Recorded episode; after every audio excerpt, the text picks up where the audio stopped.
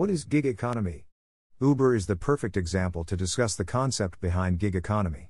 The American technology company was recently in the news because of a class action lawsuit that was filed against them by their drivers who were operating in California and Massachusetts.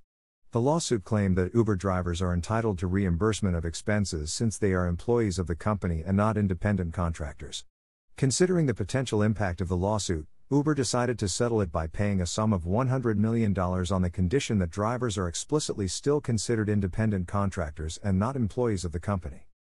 Gig economy can be defined as one in which the labor market is more inclined towards taking up short term contractual jobs rather than full time employment in a single organization. Independent contractor perspective. The gig economy lets the independent workers operate as micro entrepreneurs in the marketplace, where instead of a 9 to 5 regular job, people may choose to do only projects of their liking or decide when they want to what.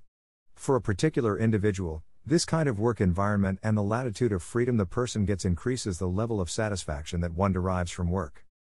There are three distinct pieces of evidence to support the claim of an inclination towards the gig economy lately. These three have been handpicked to portray the magnitude using the case of a developed economy, a developing economy, and general market trends. According to a study by Freelancers Union and E. Lance Odesk Incorporated, a 34% chunk of the current American workforce are in jobs driven by an independent contractor, and it's expected to rise to 40% by 2020. Another report by Freelancers Union and Upwork revealed that as many as 81% of the traditional workers surveyed by them claim that they would be willing to do additional work outside of their primary job if it was available and enabled them to make more money. According to the report of the Indian Staffing Federation, about 3% of India's organized workforce was employed in 2012 and it is expected to reach a double digit figure by 2020. The growth of platforms like Fiverr, TaskRabbit, Airbnb, and Uber clearly indicates that people are using these platforms more often to engage in some kind of a freelance job. Airbnb is projecting that it will earn up to 3.5 billion pounds a year EBITDA by 2020, which might just be possible given they don't have to deal with any major policy changes.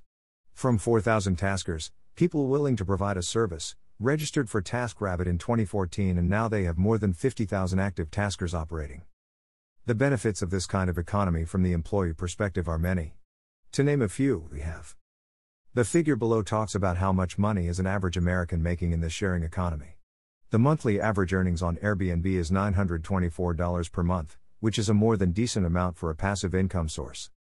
Broadly speaking, the two aspects that this kind of economy benefits the workers with is better control and the incentive of a better income. Organizational perspective. The key factors contributing to the inclination of organizations in a gig economy are listed as follows. Controlling the costs is among the most important aspects to be considered in a business. The employers can save by avoiding any tax obligations or by savings derived from not having to pay benefits to the contingent workforce. Even in terms of real estate space required per employee would be significantly reduced if the work is outsourced, which again leads to saving in terms of overhead costs.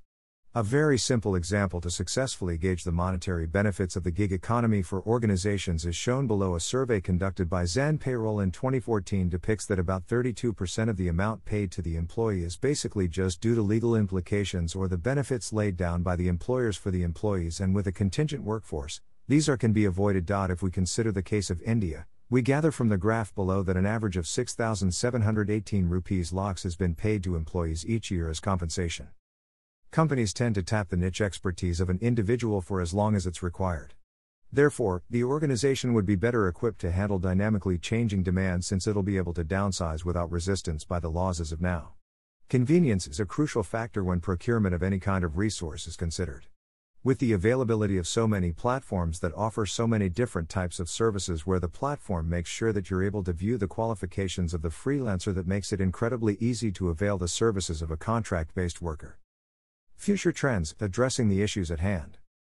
The beauty of this kind of a marketplace is that it is likely to work in a variety of economies, depending on the ideology of people. With a generation that is no longer bound by society's critique over an individual's social status depending on the stability of his slash her job, the potential contingent workforce is definitely more willing to participate in this kind of an economy provided the thorns that have come along with this rose are dealt with. The Uber case referred to in the beginning is the perfect example to portray the challenges faced due to the rise of the gig economy. This case highlights different aspects of this kind of economy that need to be handled properly in the future, which are as follows.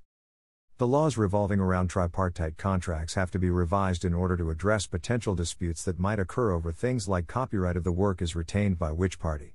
Mandatory registrations of freelancers would be required in order to be able to protect their rights.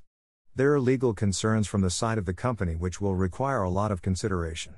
The Human Resources Department of organizations have to establish or adjust the rules and establish metric systems for independent contractors. Setting custom noncompliance penalties or compliance pricing depending upon the nature of the work would be complex. Optimization in terms of the number of permanent employees required for a company to operate will become crucial in this environment as every organization will prefer to operate in as lean a manner as possible. The parameter on which company will now tend to focus on would be the references.